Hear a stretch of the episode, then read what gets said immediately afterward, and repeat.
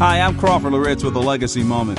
I have a pastor friend who shared with me a concern he has for some of the young people who have gone off to college from his church.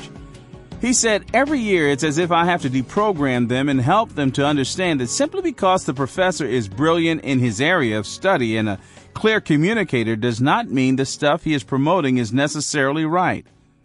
He's right, you know. In John chapter 18, Jesus is about to be crucified. He's been arrested and he's before the high priest, a man of great prominence and respect in the community. Listen to these words in John chapter 18, verses 19 through 23. The high priest then questioned Jesus about his disciples and his teaching. Jesus answered, I have spoken openly to the world.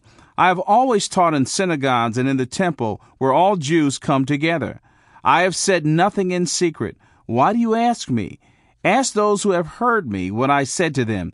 They know what I said. When he had said these things, one of the officers standing by struck Jesus with his hand, saying, Is this how you answer the high priest? Jesus answered him, If what I said is wrong, bear witness about the wrong. But if what I said is right, why do you strike me?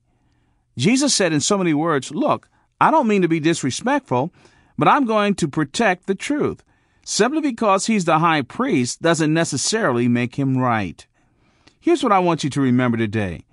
Never let the insights of the experts and prominent personalities take the place of what God says. God is real, and He has spoken. Every word He has said is trustworthy. It is true. There's no reason to be ashamed or intimidated.